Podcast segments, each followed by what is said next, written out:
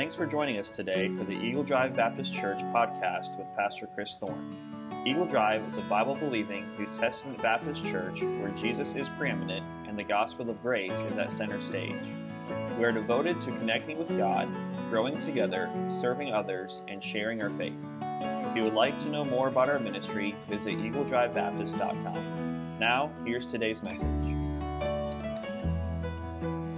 As we talked about last week, it was really kind of him turning the corner, going to understand that there is more to this life than what he even thought. So, Ecclesiastes chapter 8, once you find your place, go ahead and stand if you would. We're going to read the first verse together, and then we're going to skip down to verse number 14. So, this morning's message is kind of a simple message, and I'm doing it a little bit backwards. I'm actually preaching the end of the chapter this morning and encouraging you to come back tonight because we're going to finish the rest of the chapter going back to the front in the beginning of it. But at, uh, Ecclesiastes chapter 8, look with me in verse number 1, and then we're going to skip down to verse number 14. Excuse me. Who is as the wise man, and who knoweth the interpretation of a thing? A man's wisdom maketh his face to shine, and the boldness of his face shall be changed. Skip down to verse number 14. There is a vanity which is done upon the earth, that there be just men Unto whom it happeneth according to the work of the wicked. Again, there be wicked men to whom it happeneth according to the work of the righteous. I said that this also is vanity. Then I commended mirth, because a man hath no better thing under the sun than to eat and to drink and be merry. For that shall abide with him of his labor the days of his life, which God giveth him under the sun. When I applied mine heart to know wisdom, and to see the busyness that is done upon earth, for also there is that neither day nor night seeth sleep with his eyes, then I beheld all the work of God, that a man cannot find out the work that is done under the sun, because though a man labor to seek it out, yet he shall not find it. Yea, further, Though a wise man think to know it, yet shall he not be able to find it. Let's pray. Heavenly Father, Lord, I love you. I thank you for this day. And Lord, God, I pray that you'd be with me for the next few minutes as I preach this message this morning and really just challenge our people to start out the year to understand what we need to lose in 2020 and really going forward in our lives. God, I pray that you'd help this message to really get a hold of people's lives. And God, I pray that you'd be with us as we endeavor as a church to make an impact on our community on a local and a global scale this year and going forward. God, I pray that you'd help people to truly get engaged and involved and understand that they were made for so much more. And really, as the song just suggested, Lord, help us to leave this life with nothing left, that we've given everything to you. But I fear that so many of us have so much more to give, so much more that we're holding back. God, I pray that you be with us this morning. We love you in Christ's name I pray. Amen. Thank you so much.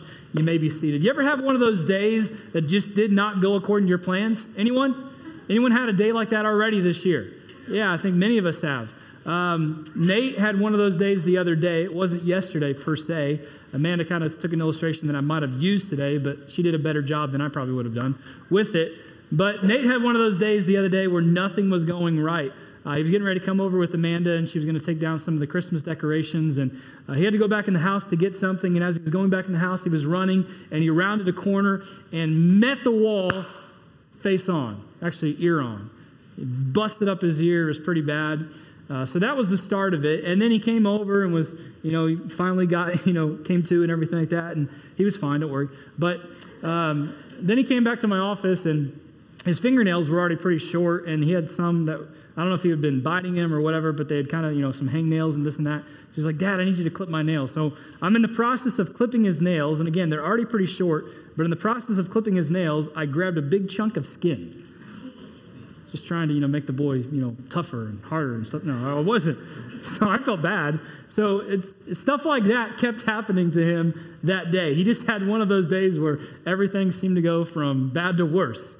And I think many of us have had days like that and I think what we do to try to make life better sometimes, you ever done a life hack? Anybody ever done a life hack? You know what a life hack is? It's those things that help make life more manageable. Now, there are a lot of life hacks, and I was going to show some of them. We're not going to do it just for sake of time, but uh, many of us use certain life hacks, certain things to make life better, to make life more understanding and more manageable.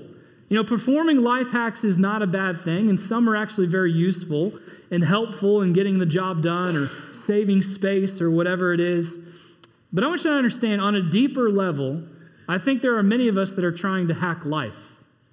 Here's what I mean we're trying to do things to make our lives better, but sadly, we tend to leave out a very important piece God. You know, it doesn't matter how many books you read, how many blogs you read, how many vlogs you watch, or podcasts you listen to. Nothing will truly help you control life. Now, it can help you manage life, don't get me wrong. There's nothing wrong with planning out your day, your week, your month. Um, you know, I, I, plan out the year for the church before the year starts, and I have a, a vision I believe God has given me for the church, and there's nothing wrong with that. Um, I meant to bring my planner versus my wife's planner because my planner is very basic. It's gray and it's all written in pencil so that I can easily change it. Hers is all like color coordinated, flowers and stickers and, and pins, stuff like that. So she can't change it. So, but the thing is, is she's learned that sometimes days don't go according to your plans, right, Amanda? Sometimes. Has anyone ever had a day that's gone completely according to your plan? A week? A month? Probably not. None of us have because life happens, and what we learn is that we can't control this thing called life. And within many of us, listen, there is a great struggle that is going on deep within our being, and it's a struggle for control. You see, life hacks are helpful, they make things manageable, but life has never been designed to be controlled by you. It was designed to be dependent on your Heavenly Father. Let me say that again. Life was never designed to be controlled by you, it was designed to be dependent on your Heavenly Father. But how many times are we trying to control things that are never ours to control? And I'd dare say, if many of us are honest, we probably have some control freaks in here, right? Oh, we got one honest person, two honest, three. Do I have four? Four, five. All right, very good. We got some honest people today. We got a lot of control freaks. I can be a control freak. But I've realized, not just this past year, but in life in general, I cannot control life. Life happens whether I want it to or not. Things happen that are far beyond my control. Things that happened in 2019 to me personal uh, on a personal level happened that were beyond my control. I never intended to go into the hospital to mess up my wife's ear. I never intended that to happen, but it happened. And I have bills to show for that. Not just hospital bills, but other bills as well. But life happens and it's beyond our control. But here's a point that I made last week, and it's very, it's very important to understand this message. It is not up to anyone in here to hold your life together. Did you know that? It is not up to you to hold your life together. Who's it up to? God. But how many times are we trying to do things to hold our lives together? I've got to make sure everything is, is right and planned out, so I hold my life together. Again, there's nothing wrong with planning. That's, ta- that's, that's really being a good steward, and Amanda's going to talk about that in the ladies, and I'll talk about more of that later this year. There's nothing wrong with that. God wants us to be a good steward, which is a manager of the life that He has given us. But it's not up to us to control life. It's not up to us to hold everything together. And the book of Ecclesiastes, as I've said before, is really a book on the study of lordship. It's asking the question who is your Lord? Who is in control? And as we come to chapter 8, Solomon is learning and teaching us that control is not within our reach. I know, just blew some of your minds. In fact, life is filled with many enigmas. You know what an enigma is? It's a word most of you can't even say, probably. I can't even hardly say it sometimes. But an enigma is this it's a person or thing that is mysterious, puzzling, and difficult to understand. You ever feel that way about life? You ever feel that way about your mate? Never mind.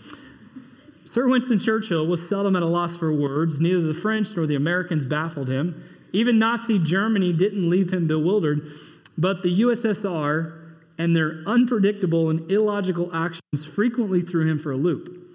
On one occasion, he exclaimed in utter exasperation Trying to maintain a good relationship with a communist is like wooing a crocodile. You don't know whether to tickle it under the chin or beat it over the head. when it opens its mouth, you cannot tell whether it's trying to smile or preparing to eat you up. I feel like that with my kids sometimes. He says it's a riddle wrapped in a mystery inside an enigma. But I like that last phrase that he says it's a riddle wrapped in a mystery inside an enigma. And that's an apt description of many things in life. And really, this is a perfect message to start off this year. It's really a simple message this morning. You see, a large part of our lives are trying to figure out things that we cannot change and we cannot control. Listen to me. We seek answers, listen, that we cannot have to questions that we do not understand. We seek authority and power or judgment that we do not possess. We seek to escape that which has power over us so that we can have power over it. But many of us do that. We seek answers to things that we can't have, to questions that we do not understand. There's a lot of answers that I seek. And God is not mad necessarily when we ask Him questions. But how often do we demand God to give us an answer? God, you better give me an answer. You better tell me exactly why you did this. Maybe you haven't done that, but I've done that. I'm being honest. I've challenged God. God, I demand an answer as if I'm some sovereign being, as if I'm someone that's greater than my Heavenly Father. But the fact is, there are sometimes He gives me answers to my questions, but there are many times He says, Chris, you're not going to understand it even if I give it to you. And plus, it's not up to you to hold life together. I want you to listen to this. You either go through life grasping for control. Here's what I mean you're frustrated over not having it. And there are many people like that. They have to have control of everything. They have to control everything. I mean, all the way down to the remote. You know, they can't give up the remote because they have to control it. I can't trust someone else to, to switch the channel. I have to drive everywhere. I have to control everything. So you either go through life grasping for control and frustrated when you don't have it, or you actually rest in Him who actually is in control. And when you rest in Him who is actually in control, you find your life more restful, peaceful, and joyful. Here's the key principle that we're trying to unlock this morning and this year. You either go through life contending or contented. You either go through life contending struggling, wrestling, or you go through life contented in the fact that you don't have all the answers, but there is someone that does. And I don't want you to raise your hand, but which one are you? Are you one that's always trying to contend, to try to wrestle for control? Or are you one that is trying to contend, to be content? Listen, if we go through life contending, then eventually we will self destruct. I guarantee that. Our heart says, I have to find a solution, I have to find answers. But Jesus says, I never made you to find all the answers. I never created you to do everything. Jesus tells us to rest in Him. And I asked this question last week, but how often is our lack of joy a product of a lack of balance? And what I mean is that we are trying to, goes back to that balancing plates message. How often are we trying to balance plates that we should never balance? I won't break a plate today, I promise, but how often are we doing that? Well, I'm, I'm giving it my all. I mean, I really gave it my all this year. I didn't ask if you gave it your all. Did you contend last year? With your Creator? Or were you content in Him? Knowing that there are things that you will never understand. You see, Jesus tells us in Matthew to come to Him. Why? Because His yoke is easy and His burden is light. But we are trying to make our burden heavier instead of giving it all to Him. You see, if we go through life contending, we will eventually self destruct. But if we go through life contented, then we will find life more enjoyable. We'll realize that we were created for more than ourselves, and it's going to be very hard for many of us to have an effective impact if we're always trying to control things. Here's what I want for you for this year. It goes much deeper than the theme. Here's my goal for our church in 2020, and it's a very challenging goal. You ready? I want you to learn to lose control. Doesn't make sense. Well, in our minds, it doesn't make sense because what we're thinking, if I lose control, it's chaos. I'm thinking of probably what's going on in the back right now with the kids. They've probably lost control of the kids, and who knows what's going on back there. At least we don't hear them. You ever had those moments, even with your own kids, where you've lost control? yeah, we all have stories like that. But that's not what I'm talking about here. What I'm asking you to do, what I'm challenging you to do this year, is learn to surrender control to the only one who is truly in control. But, Pastor, I have to have answers. You don't understand my personality. It doesn't matter your personality. You were never meant to control everything. You were never meant to hold everything together because you weren't the one that hung the stars in the sky. You weren't the one that created something from nothing. Everything you have is a gift from your Heavenly Father who controls it all.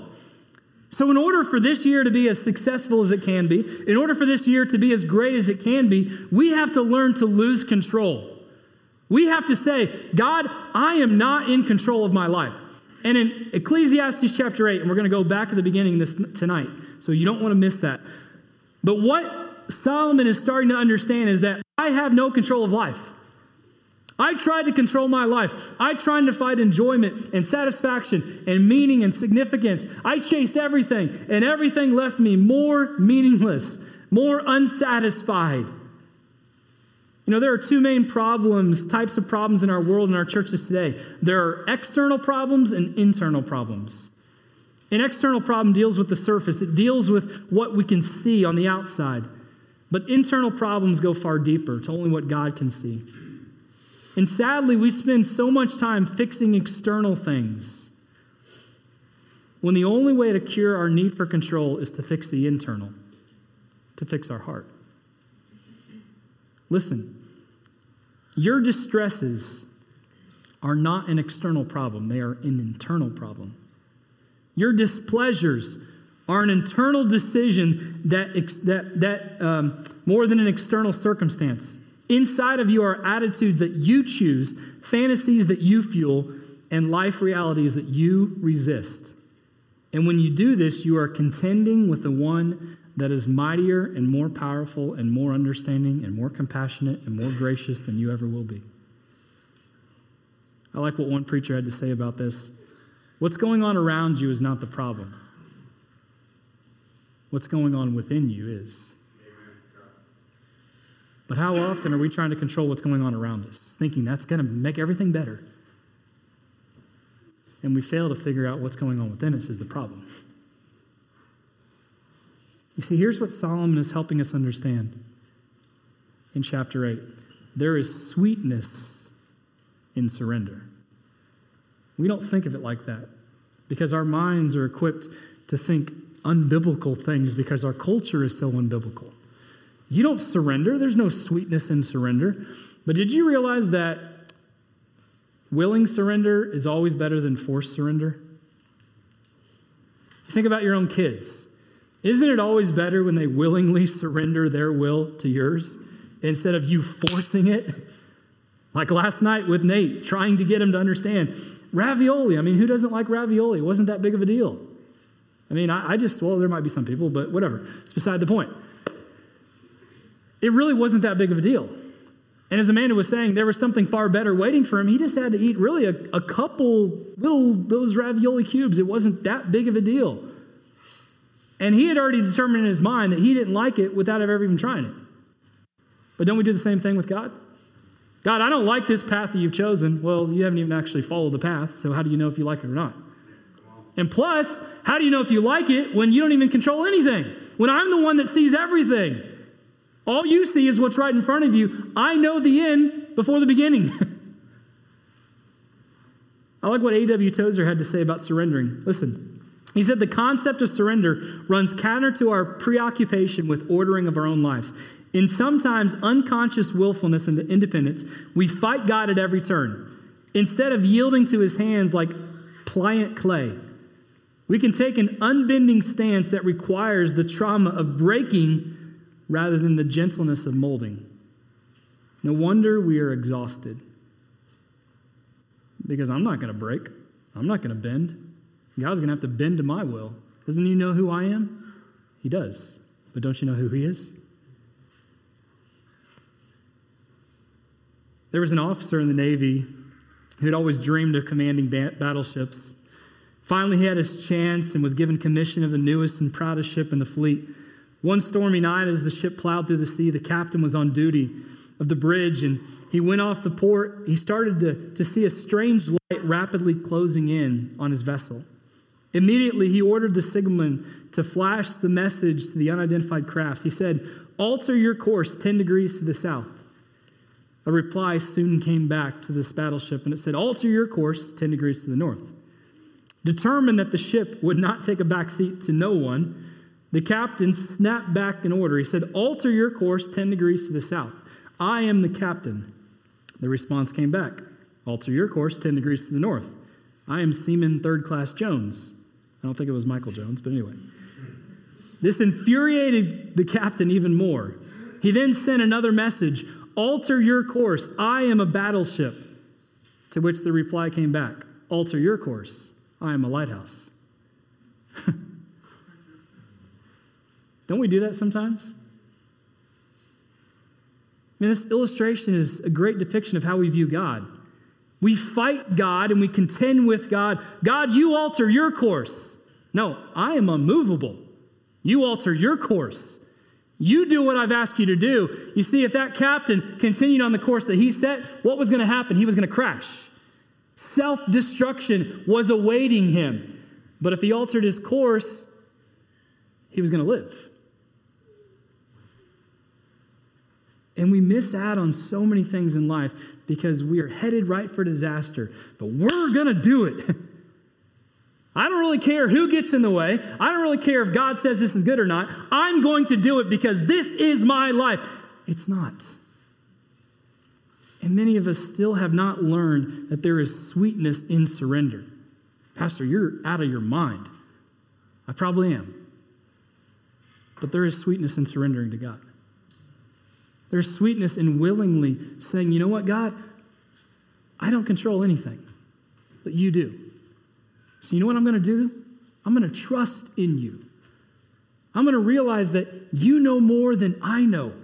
You understand more than I understand. And here's the simple part of this message. We're going to very quickly look at these verses. Here's what we must learn to do. Really, if we want to have an impact in our community, if we want to have an impact in our world, here's what we must do. We must surrender to the unknowable things in life. There's a lot of unknowables in life, isn't there? Yes, there's a lot of unknowables. Think about the start of this year. There's a lot of potential, but there's a lot of unknowables. I don't know what's going to happen in October. I have planned out for what I want to happen in October, but that doesn't mean it's going to happen. There are a lot of unknowables, and that's what Solomon has been getting at in this chapter and the preceding chapters. Really, when you think about it, it doesn't really sound promising.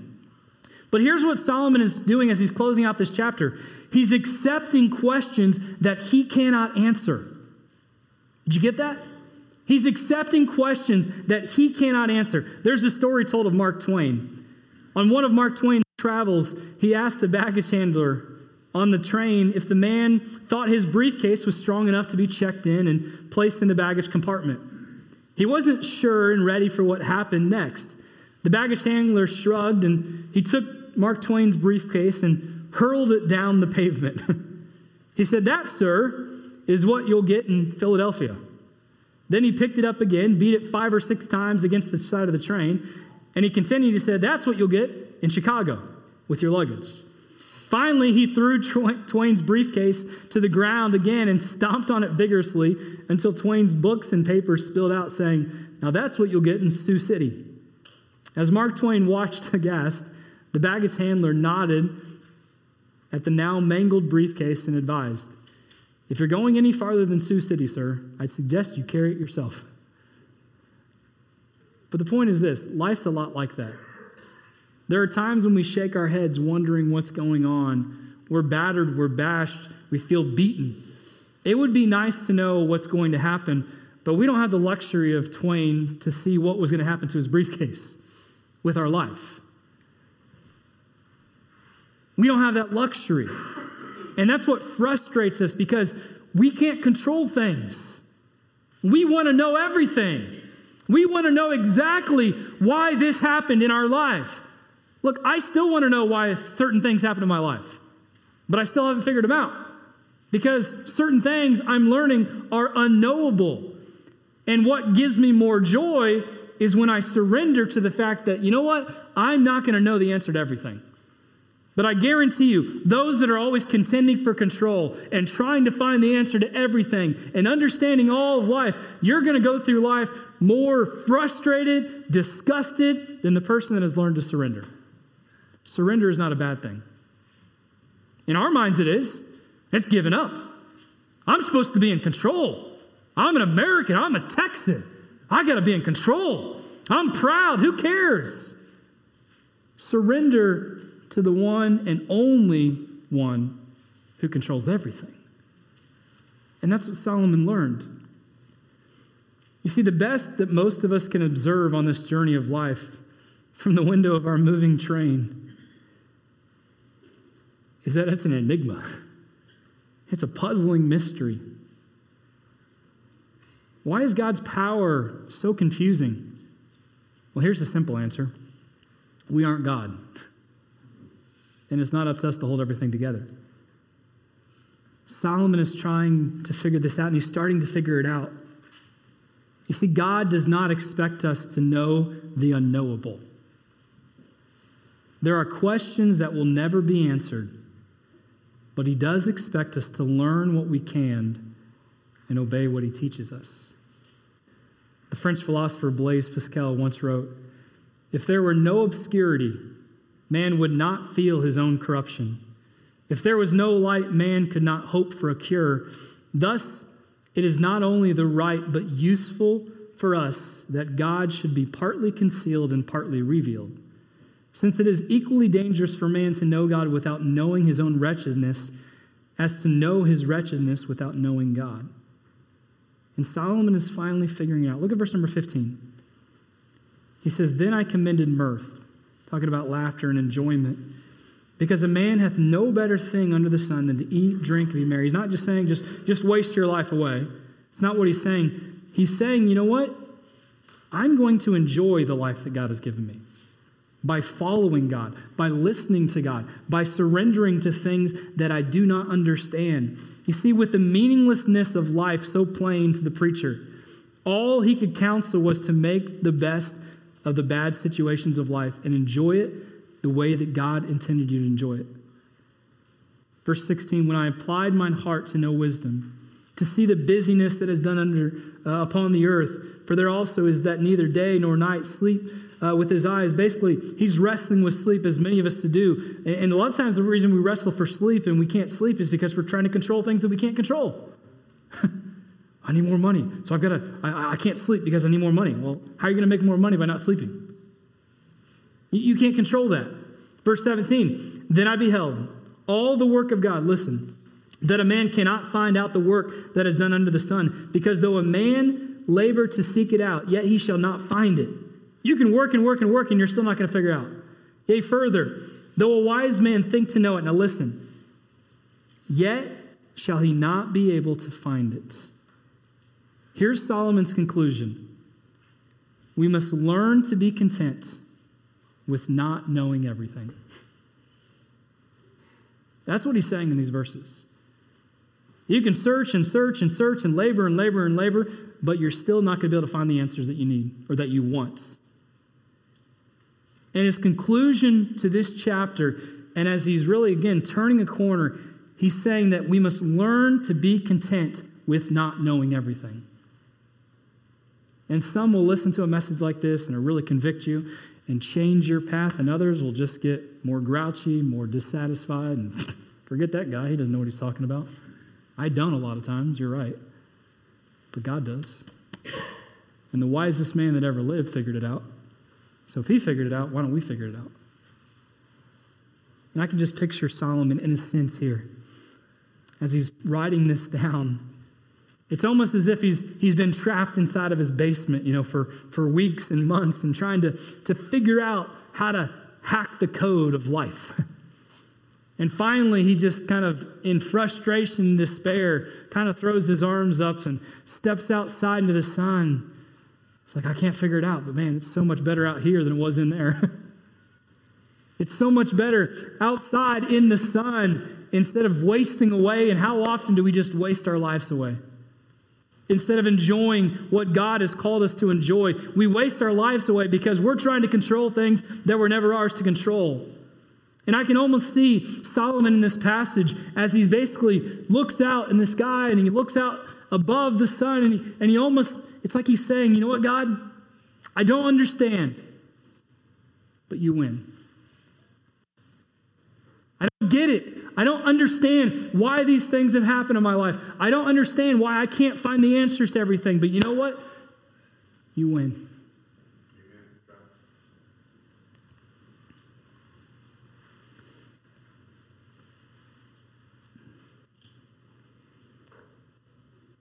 I could see him starting to smile. Not because he finally has the answers. I think he's smiling because he's being held by the holder of all the answers. I think it goes back to what Amanda was saying. Nate came to her and just wanted him to be held by his mom. You see, our Heavenly Father wants to hold us. He wants to wrap his arms around us and say, you know what? You don't have the answers, but I do, so trust me. Surrender to the unknowables of life. Don't waste your life. Don't waste the days. I know there's things you don't like, there's things you don't understand. Who cares? Because life was not made for your purpose, for your glory. There is something far better waiting for you. For Nate last night, it was brownies. For us, if you're a child of God, it's heaven. This life is not the end. It's just the beginning. And it's just a small fragment. And yet, so often we waste our lives because we're searching and contending for control. And basically, we're going to live our lives and we're going to look back and, man, I've wasted so much. I remember graduating high school my senior year, and I looked back towards the end. It was about a couple weeks before graduation. I'm like, man, what did I just do the past four years? And I was thinking that because really, I wasted a lot of potential that I had by not studying, by not caring, by just doing whatever I wanted to do. And I'm like, what, what was I thinking? How foolish was I? But there's been many other times where I've done the same thing. I look back, what was I doing that year? What was I doing that month? What was I doing that week? Why was I trying to, to think I had all the answers when I didn't have the answers? Contend for life, you will self destruct. But be contented in the life that God has given you. You'll find joy. You see, seriously, church, this is it. This is what I want from us to learn to lose control. I want you to look up and give in to God. I want you to look up as Solomon is doing here in this chapter and say, you know what, God? I don't get it, but you win. But so many of us can't do that because we have to win. But did you realize that when God wins, you win too? But when you try to win, you actually lose. Ah, I need control. No, here's what you need to do one word, five letters relax.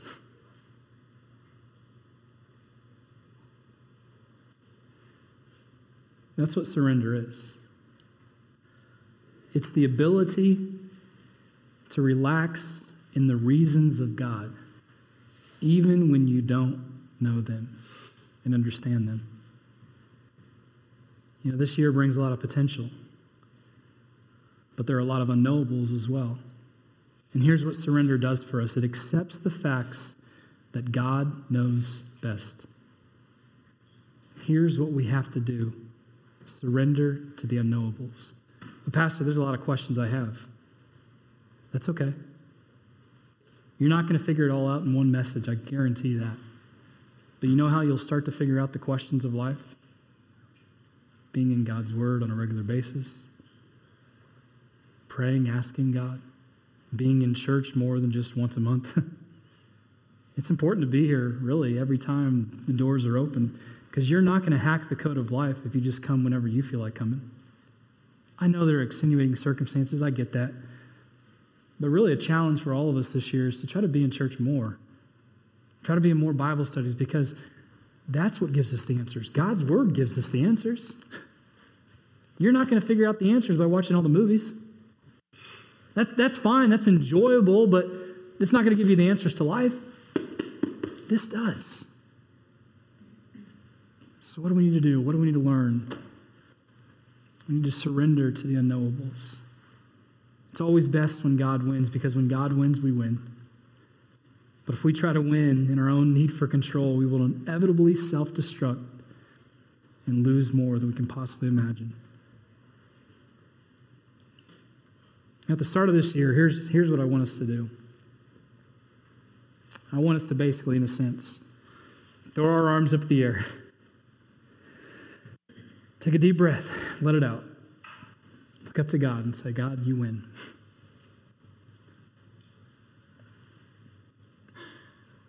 There's more satisfaction in that. And that's what I've been trying to do already this year. Throw my hands up to God. okay, God, you win. I'm going to start listening. I'm going to start obeying. I'm going to start trusting and stop contending and stop wrestling and stop trying to control things that I cannot control because all it's doing is leaving me more devastated, more frustrated, more dissatisfied. So, God, you win.